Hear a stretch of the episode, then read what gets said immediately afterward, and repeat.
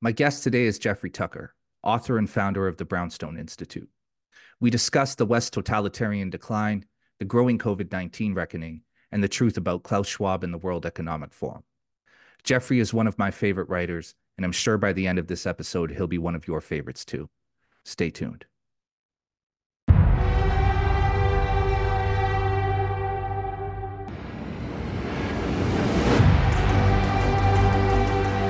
Jeffrey Tucker, thank you for talking to me today, sir. Surely, good to be here. Um, so I have been following Brownstone ever since you guys popped up. It it's funny because I was listening to you in a separate conversation, and you had mentioned that it, it that you had started Brownstone during the COVID pandemic, and I was like, really it's it's only been that short a period of time because i feel like brownstone's been something that's been around for a long time uh, so, what was your motivation behind starting the Brownstone Institute? Well, I, you know, so many think tanks and research institutes and websites and institutions and magazines failed completely during the uh, during the COVID period. I mean, we had. Let's be cl- clear what we're talking about here.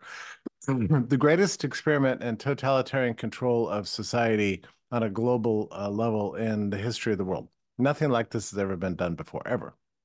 Not even Stalin uh, had domestic capacity restrictions and um, closed the churches. Pardon me, and and tried to script all of human interaction. You know, with six feet of distance and all this kind of stuff. I mean, it uh, we've never seen anything like this, and it was done all over the Western world in complete violation of the Bill of Rights and uh, the, the normal liberties and law that we had been working for a better part of a thousand years to erect. So uh, it was clearly a crisis. And National Review supported it. I mean, so many people supported it. Uh, uh, libertarian organizations said nothing. Uh, the ACLU said nothing.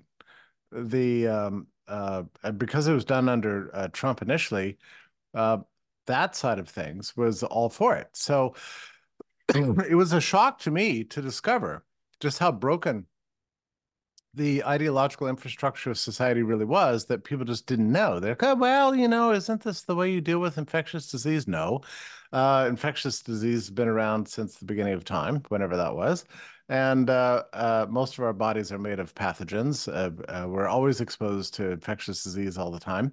There was nothing different about this. And even if there was something different about this, we've never dealt with infectious disease like this. It contradicted at least 100 years of public health experience. I mean, ever since public health was organized in, in the 1880s to do with the commons uh, and and breakouts of cholera, uh, you didn't uh, you didn't muscle people on this level in this way uh, to deal with it, especially with the pseudoscience of masking and and the arbitrary six feet of distance and the plexiglass we wear and dousing ourselves with hand, hand sanitizer, which we know for sure um, would make you sicker.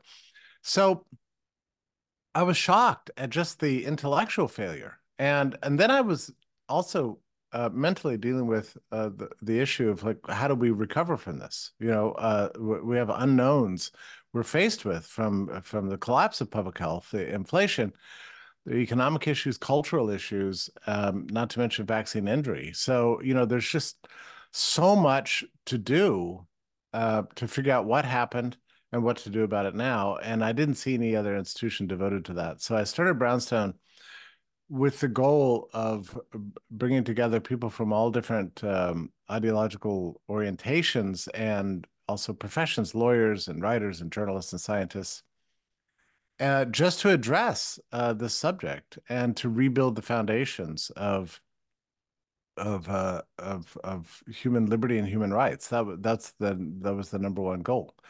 And that was in the spring of 21. Um, and and people told me at the time, they said, well, this is dumb because COVID's ending and then there won't be anything to discuss. Well, I've this I, I I've got more to discuss and I don't know, you know, I don't know what to do. And and and so it turns out that Brownstone has become, I would say, a central place for the entire planet Earth. I mean, we have we're translated into 26 languages for examining what happened and what to do about it now. Yeah, um, and and so that brings me to my next topic. You wrote uh, a a piece a few days ago uh, titled "A Nation of Non-Compliers." For people watching this, the link is in the description. Uh, it, it is, in my opinion, the perfect essay. Uh, as an essayist myself, I read a lot voraciously, and your essay just blew everything out of the water. Um, I, you talk about uh, the the opaque nature of they. Who are they? Right yeah. at, at the end at the end of your piece, and and I wanted to ask you, in, in your view, do you have an idea of who they are? Uh, so you're asking me a question I've been thinking about for uh, uh, better part of four years, and I, I'm I'm not sure that I'm closer uh, because than I ever have been because every time you know somebody pops up that is blamed for everything, and you look closely at their works, you realize, oh, this guy's an idiot. I mean, it can't be true. it can't be true. So um, Klaus Klaus Schwab is a clown. Uh, Bill Gates is a fool. Um, I guess those are kind of top two um, claims. The pharmaceutical companies are in the running for sure, but but it, that doesn't explain how the pharmaceutical company companies got hold of the national security state, which was intimately involved. So, I I don't think we have yet a sense. You know, I think I think it has something to do with national security uh, mm-hmm. and the CIA, um, but by their nature, those are secretive organizations and everything's sort of classified is associated with it. And I assume that's one reason we have a hard time figuring out who they is because it's all it's all guarded secrets, you know, and um, and it's so guarded that that uh, hardly anybody really wants to talk about it. Uh, we have a, a constellation, and by constellation I mean like you look up in the sky, you see a bunch of stars, but if you squint and look the right way, you can see shapes of stars and you can turn them into figures. That's sort of what we have with the COVID response. We have constellations, but um, we have to be careful not to just imagine things that aren't there, too. Uh, so, uh, but one thing we have learned is that uh, deep state actors, especially the national security state, are more, much more involved in civilian life and the construction of the of sort of um, narratives of control and the public mind than we ever knew. Um, I feel naive for not having known this in the past, but uh, the CIA has a desk for the right, for the left, for the libertarians, for everything, you know, mm-hmm. and um, they they pick popular media venues and figure out ways to infiltrate them. This is their job. This is all they do and these are pretty smart people. So I think it has something to do with that. L- let me just say that a story of the COVID pandemic response that doesn't address this elephant in the room is certainly incomplete. Yeah. Um, I, I so I have an idea of they, and I want to pose it to you, and, and you tell me what you think. I think one of the theys is communist China.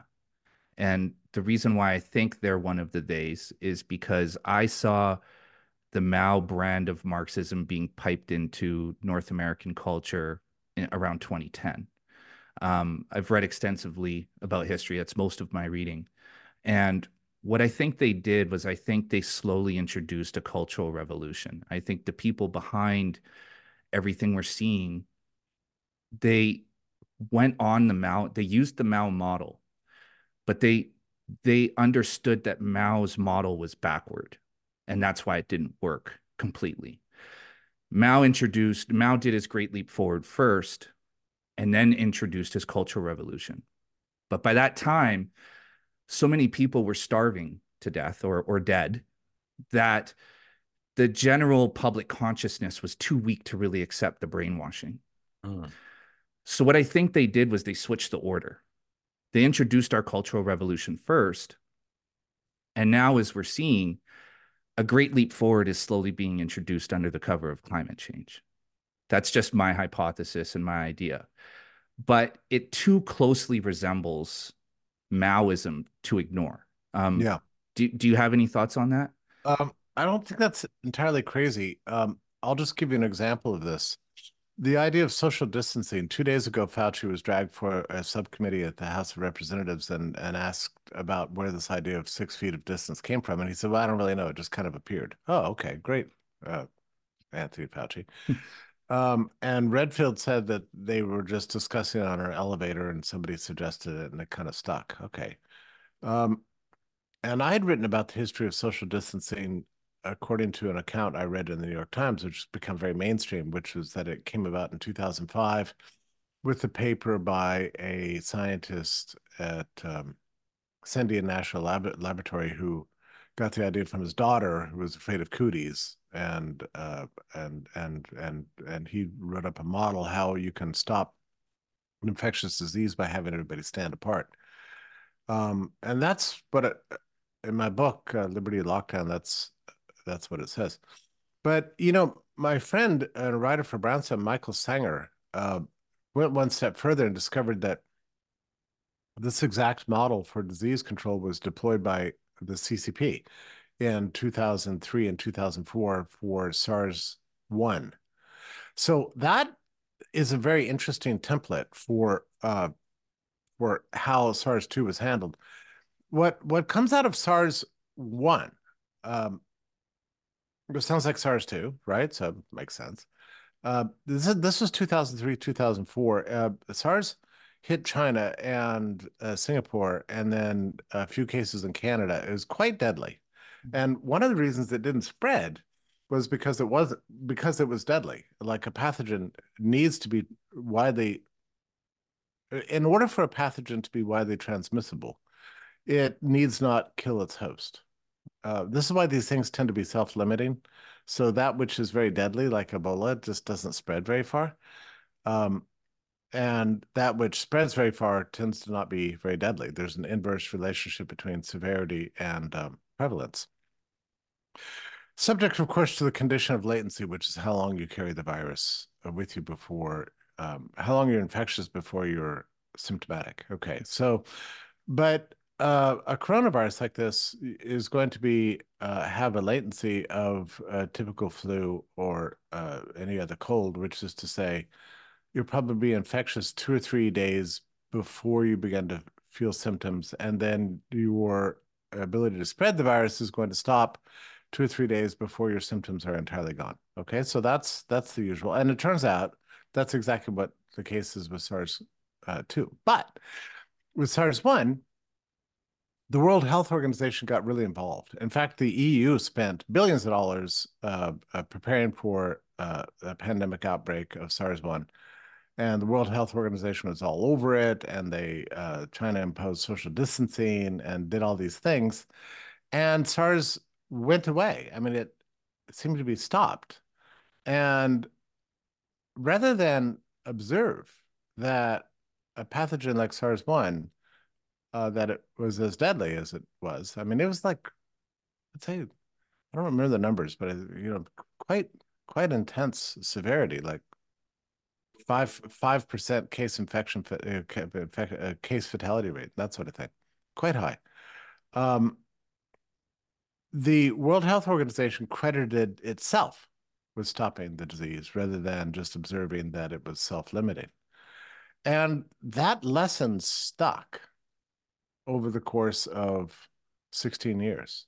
Mm-hmm. So there was a widespread impression. In fact, everybody in public health has ever since then congratulated the glories of the CCP for stopping SARS 1, uh, the CCP and World Health Organization. And you can read it on the website. The World Health Organization takes um, gives gives and, and and takes credit for having stopped this pathogen. So that set up a, a kind of an awkward situation. So when SARS 2 came out, which they were convinced was a bioweapon from a US funded lab in Wuhan, so how do we do with it? Well, let's go back to how the CCP dealt with uh, SARS one, and they just copied that model. That's that's what actually happened. So that wouldn't surprise your theory. I don't think is entirely implausible. Um, but certainly the pandemic response itself was was copied directly from China. I mean, in uh, on February 16th, 2020, uh, Fauci's chief assistant named Clifford Lane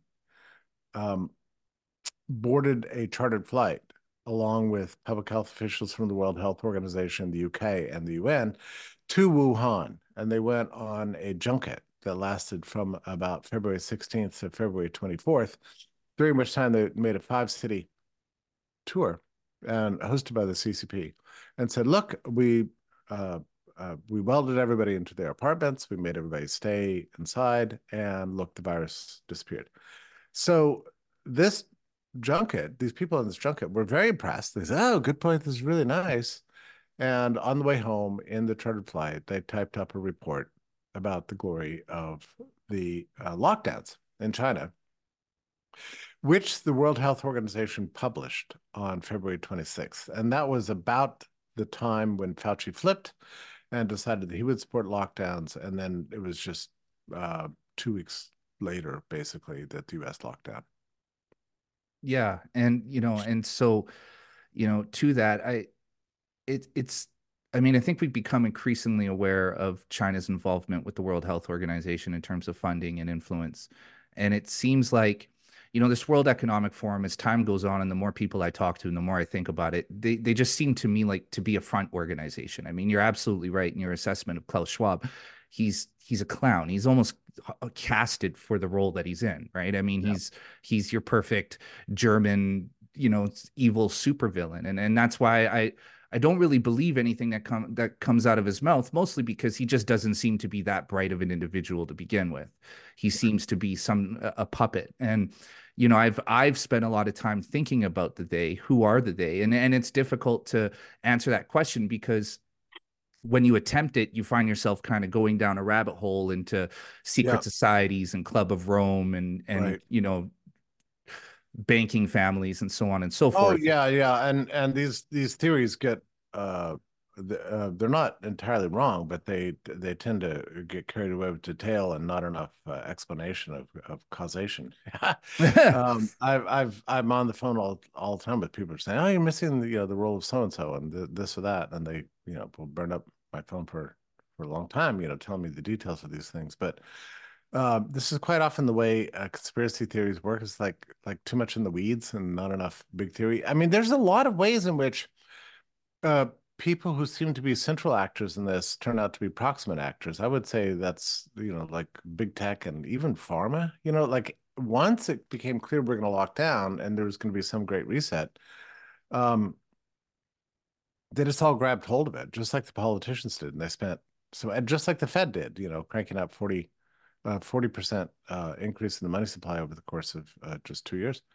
Um, uh, everybody was grabbing a piece of the pie, you know, that was being baked at the time. So, but that doesn't mean that they put it in the oven. They just grabbed a piece once it came out. So, um, uh, but there are a lot of bad actors out there, uh, many bad actors, big tech, the media, you know, and and pharma and government, and especially the administrative state.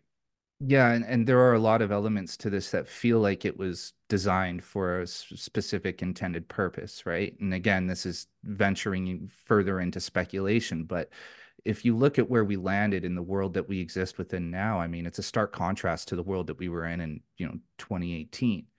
And so it feels like in a lot of ways a lot of what happened was was calculated or predetermined. And um, you know, I, I wanted to get your your your thoughts on this? You know, the World Bank predicted another slow year for global economic growth, which would make this the fifth year in a row and the worst period since the 1990s. Um, how valid, in your opinion, is that prediction? And do you think they're on the nose, or is it worse than than what they've stated? Well, uh, people keep wondering if we're going to be able to soft land this. I think we're asking the wrong question. I mean, the question is, did we ever even take off after March 2020? And I think the answer is no. I mean, we've we've experienced a, a dramatic declines in our standard of living and growth rates ever since March 2020. And I I think uh, I mean, there's enough error in the data collection. Uh, people aren't even picking up the phone anymore. It's hard to collect data when people don't answer questions, and right. and people are not answering questions anymore. So, um, I'm my best guess is that we don't, we've never had recovery, and that um, we're going to do a, a, continued slow sink into oblivion. I mean, the the inflation numbers for December just came out, and they were shocking. Actually, uh, we're at three point four percent for the year, and now that's you know uh, almost twice the Fed target. But what's interesting about that is that nobody expected it. We even I didn't expect. I I had seen plenty of prices being uh, you know, uh, on the downswing mm-hmm. at things you buy all the time at the grocery store. Uh, but now as I think about it, I'm realizing, okay, that's mainly vegetables. Okay, well, vegetables are down in December and January. Mm-hmm. Everything else is uh, higher. So, um, uh, inflation is still terrible, and and and velocity is on the rise, which which gives upward um, pressure uh, to prices. So, and and money supply is increasing again incredibly. So, uh, it's not clear we're we're through this. Uh, we've at least lost 20 cents on the dollar of purchasing power since 2020, but maybe more. Uh, but it's it's going to it's going to continue like this, and and and i I think that's the a good scenario. I mean, if we can avoid a full scale financial crisis, that would be a, a great thing, actually. Yeah, that's the, it's actually incredible to hear you say that because I, I thought we were going in a different direction, and and you're actually giving me a little bit of hope because you know I'm I'm in Canada and here it feels like we are experiencing a controlled economic demolition. Yeah. I mean, it, it feels like like there's some sort of um, goal to all this because yeah. it's hard to believe that our government and I and I think you guys are experiencing the same thing in the US. It's it's hard to believe that our institutions are as incompetent as they are. Yeah. Um, you know, I I, th- I think you know in, in August of 2020, Fauci wrote an article for the journal called Cell, in which he imagined reversing uh, 12,000 years of hu- human history, in which we we don't go on vacations, we don't gather in groups, we don't live in cities in crowded conditions, we don't um, host parties, we don't shake hands, we don't own pets, uh, we forage for our food, and and the population is dramatically lower. New York Times um, uh, wrote an article claiming that over the next I don't know 100 years or something like that, the population is going to decline by 90 percent. So um, uh, I think this is probably what they have in mind. I mean, these people are crazy people. Uh, but whether they can get there or not is is another question. I mean, one of the big problems they have with is the non-compliance, right? I mean, people to largely ignore uh, the signs and and the mandates these days. Um, but also the products that they've been putting out are not performing well in the market, from EVs to you know Mark Zuckerberg's Threads to uh, uh, fake meat. You know, not nothing's really working uh, mm. in a market sense. So uh, that's a major problem. I mean, we have remnants of capitalism still left in the system, and people don't like what uh, the World Economic Forum is selling. So, uh, and and and the U.S. anyway, DEI and ESG standards, all these things seem to be a little bit on the ropes. So they may have pushed it as far as they possibly can. Um, that doesn't. See, here's the problem, though. Um, I don't want to get too celebratory about our victories because uh, the bad guys treat our victories as as temporary setbacks.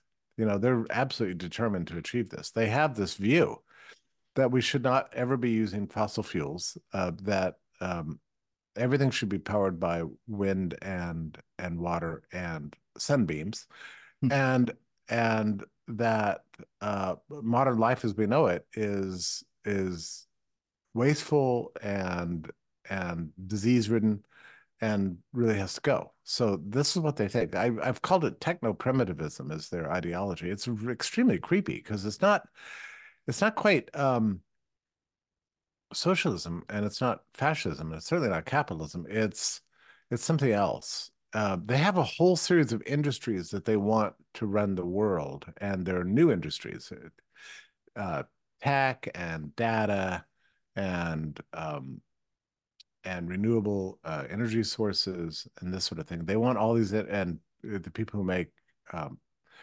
uh, solar panels and wind turbines and these kinds of things. They want them to get all the money in the future and to take it away from uh, oil companies, fossil fuels, and uh, ranchers and that sort of thing. So th- this is their goal. And if you read Klaus Schwab's book, that's that's what he imagines. It's it's not a world of socialism. It's a it's a world of corporatism where his favorite industries get all the money you know? So that's where that's where they're driving us with the central bank digital currencies and and so on. That's where that's where they want us to go.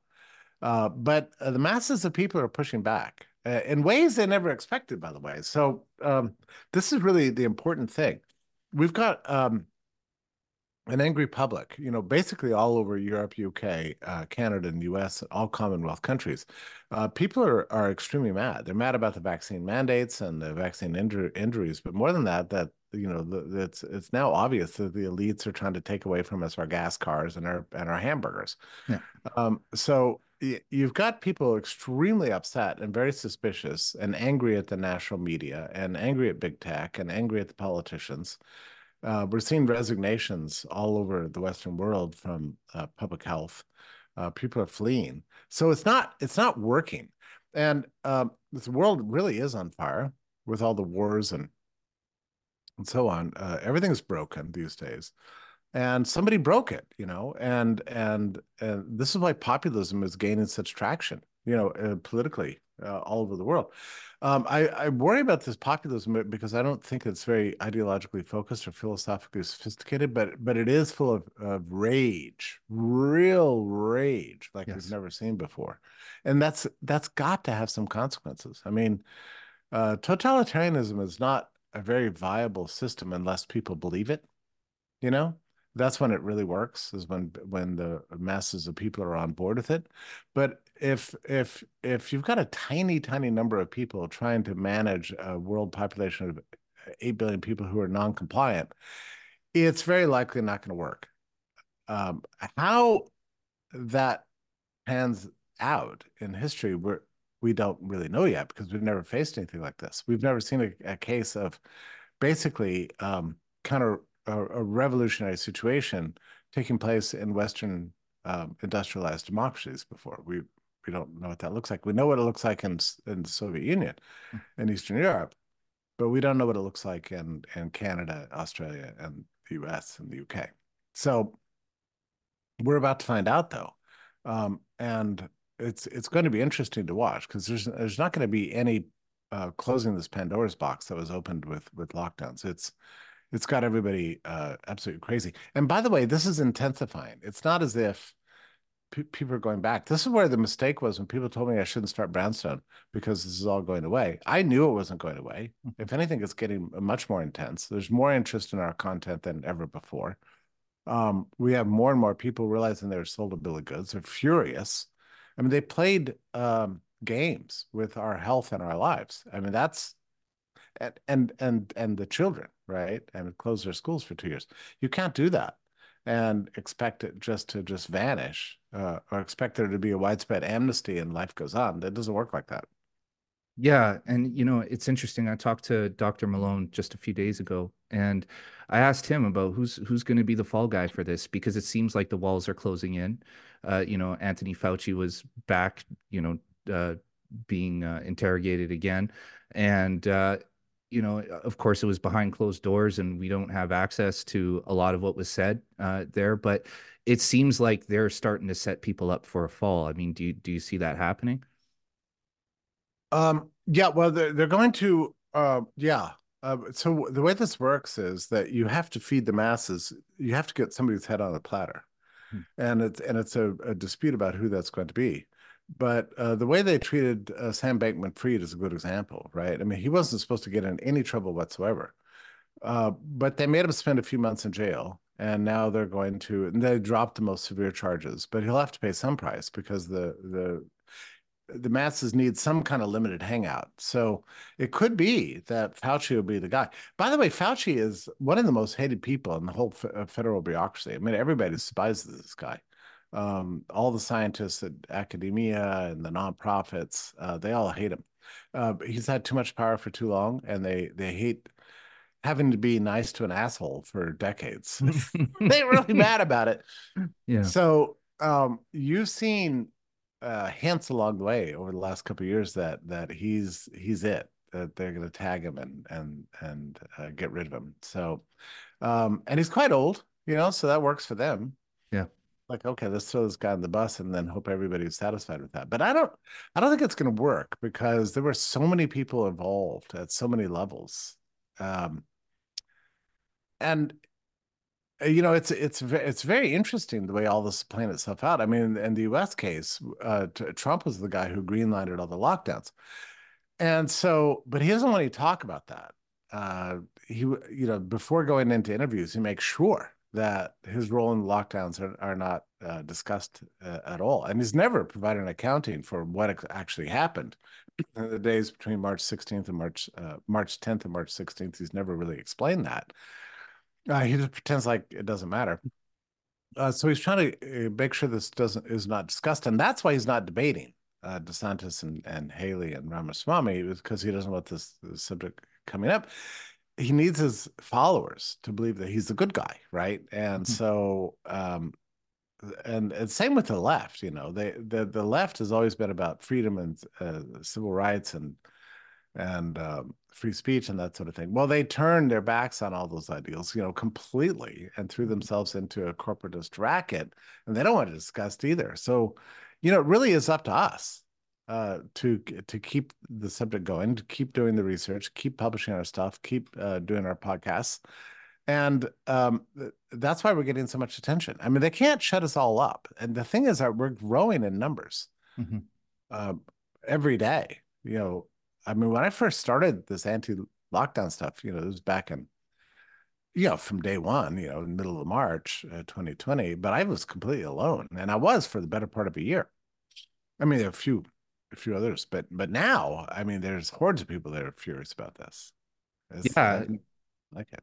Yeah, I'm here. I I like for you know for me, I I relaunched this podcast, you know, back in October because there aren't enough voices in Canada.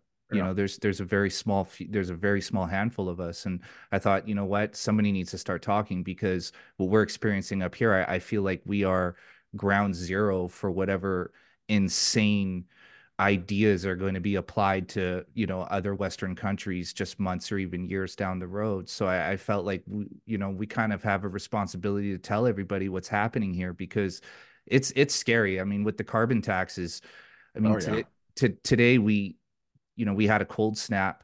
I'm in alberta.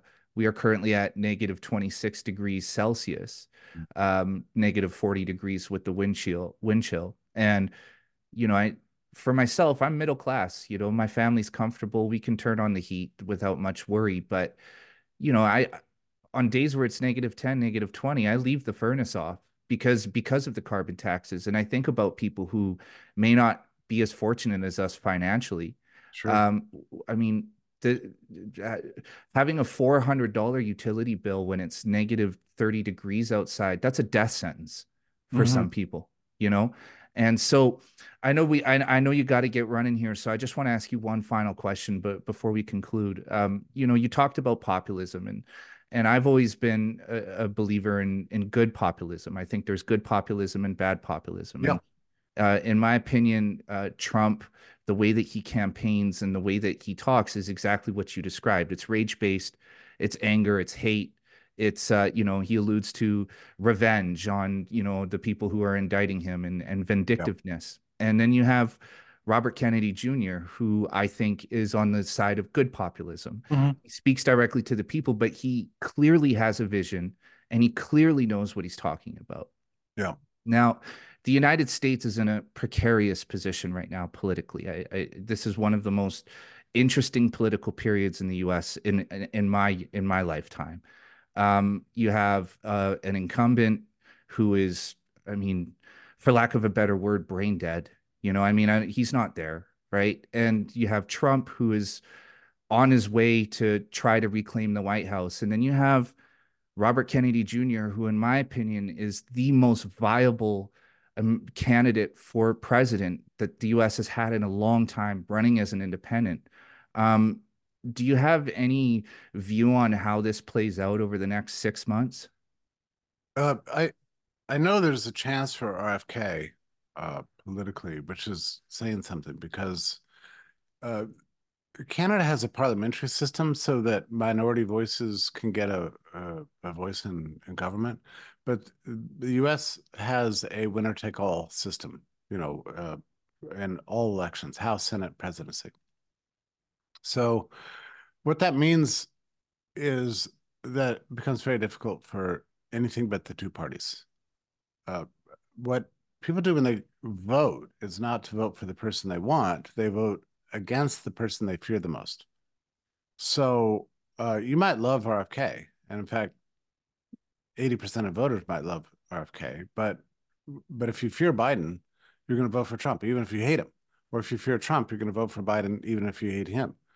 Um, this is just the logic of political uh, choice. Uh, the law is called Duverger's law, but it's it's in any any uh, uh democratic elections where it's a winner take all system. It will ultimately default to two choices.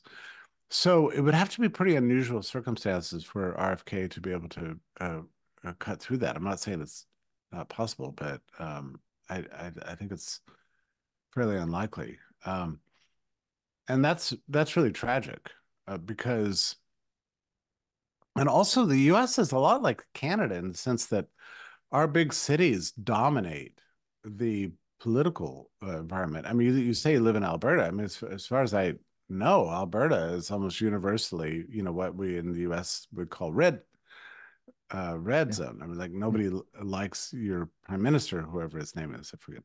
Oh, Dan- Danielle Smith, but just just. Oh no, she's great. Um, I'm talking. Oh, you mean Justin Trudeau? Yeah, Justin yeah. Trudeau. Like everybody hates this guy, right? But it has no uh, effect in Canada, so it's very similar in the U.S. So the the big cities, uh, like nobody likes Biden, but the big cities will vote for him because they hate Trump. you know, so um, it's a problem. The other thing that's very interesting in the U.S. right now is we have we had a ton of people from so-called blue states move to red states, which over the next uh, five or 10 years is going to dramatically cha change the political uh, balance of power in, in the U.S. And that's that's the reason for the migrant crisis. They're importing uh, voters from from all parts of the world and shoving them in the cities as fast as they possibly can. Um, you can vote generally in federal elections as a undocumented um, alien you know, as incredible as that is, I mean, you just can't believe that's true, but it really is true. So they're they're impo- importing voters to, and uh, to counteract these trends otherwise. And and I tell you what, you cannot um, overestimate the significance of the migrant crisis for for the U.S. Uh, political temperature right now. People are are beyond furious.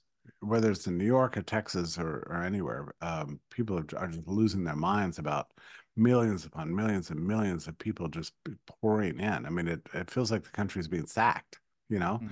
and um, and that's the kind of stuff that makes people just just crazy, just crazy. And libertarians always underestimate this because we generally like uh, immigration. We're like, oh yeah, immigration's great. But uh, for regular people, uh, to crash your political system by these alien in- invaders, by the by the millions who do no work, live on welfare, and nonetheless get to vote in your elections, that is that is really playing with fire. So we'll see how it pans out. Yeah, and uh, just to just to mention one thing uh, before we go, in, in Canada, um, we actually with with Justin Trudeau in our last last election, he won a minority government, and um, uh, to save himself from a vote of no confidence from our our Conservative Party, he created a uh, coalition government with our NDP party, which is our our socialist party, and that's how we ended up with him. We're we're locked into a government we didn't vote for. Yeah, it just doesn't work, does it? Uh, there's so much broken about politics in the world. Um, uh, so far in human history, we've not really figured out how to um, put together a very large government that is also responsive to the people. Uh, those two things have never really go together. So the only real way we have to understand, you know, how to limit government is just to make sure it's just tiny and as irrelevant as possible. I mean that, but we're so far from that at this point. Yeah. That, that's a system that used to be called liberalism. I mean that was, hmm. it, it, was, it, you know, started to be born at the Magna Carta, came came to fruition in the Enlightenment. You know, was president of the American Revolution. Those are the ideals that we have to recapture. Um, and there's no shortcuts to get there. It's not about getting you know the right person in office what we need to do is dramatically somehow figure out a way to dramatically diminish the power of government and to make it impossible for even bad guys to get mm. control of it and, and wreck society again. That's that's the yeah. agenda. How we get from here to there i i don't know but it has something to do with popular opinion that much i'm sure. Yeah and you know i i I, I went into 2020 a liberal and came out a more of a libertarian myself. Um, just kind of seeing the shortcomings in in these political ideologies, right? And libertarianism yeah. seems to be more appealing nowadays than anything because I think sure. we're starting to see the the danger in being on a team, so to say, on the right or the left, right? And yeah. so, um, Jeffrey Tucker, thank you so much for your time. Um, can you tell everybody where they can find you? Yeah, I'm I write every day for Epoch Times, and then uh, more recently, um, almost every day for Brownstone. So that's really just two articles a day. so you can get sick of me if you want. Uh, you can certainly get sick of me if you want. Um, I'm sick of me, but um, and I do appreciate it when people go to brownstone.org and subscribe to our emails. We send one a week. Yes, I'm on that list myself. So um, uh, for everybody watching, I want to just highly recommend uh, Jeffrey's uh, Nation of Non-Compliers essay. It is in the it is in the description below. Please read it. Please read Jeffrey's work. You're one of my favorite writers, and as a writer, it's uh, it's such an honor to talk to to to a guy I look up to. If this was a different conversation, I would have asked you about your process for an hour and and bored everybody to death. so uh, yeah, um, yeah, that Thank you so much for your time, Jeffrey. I really appreciate it. Pleasure. Thanks for thanks for, uh, for thank you for taking the time. All the best.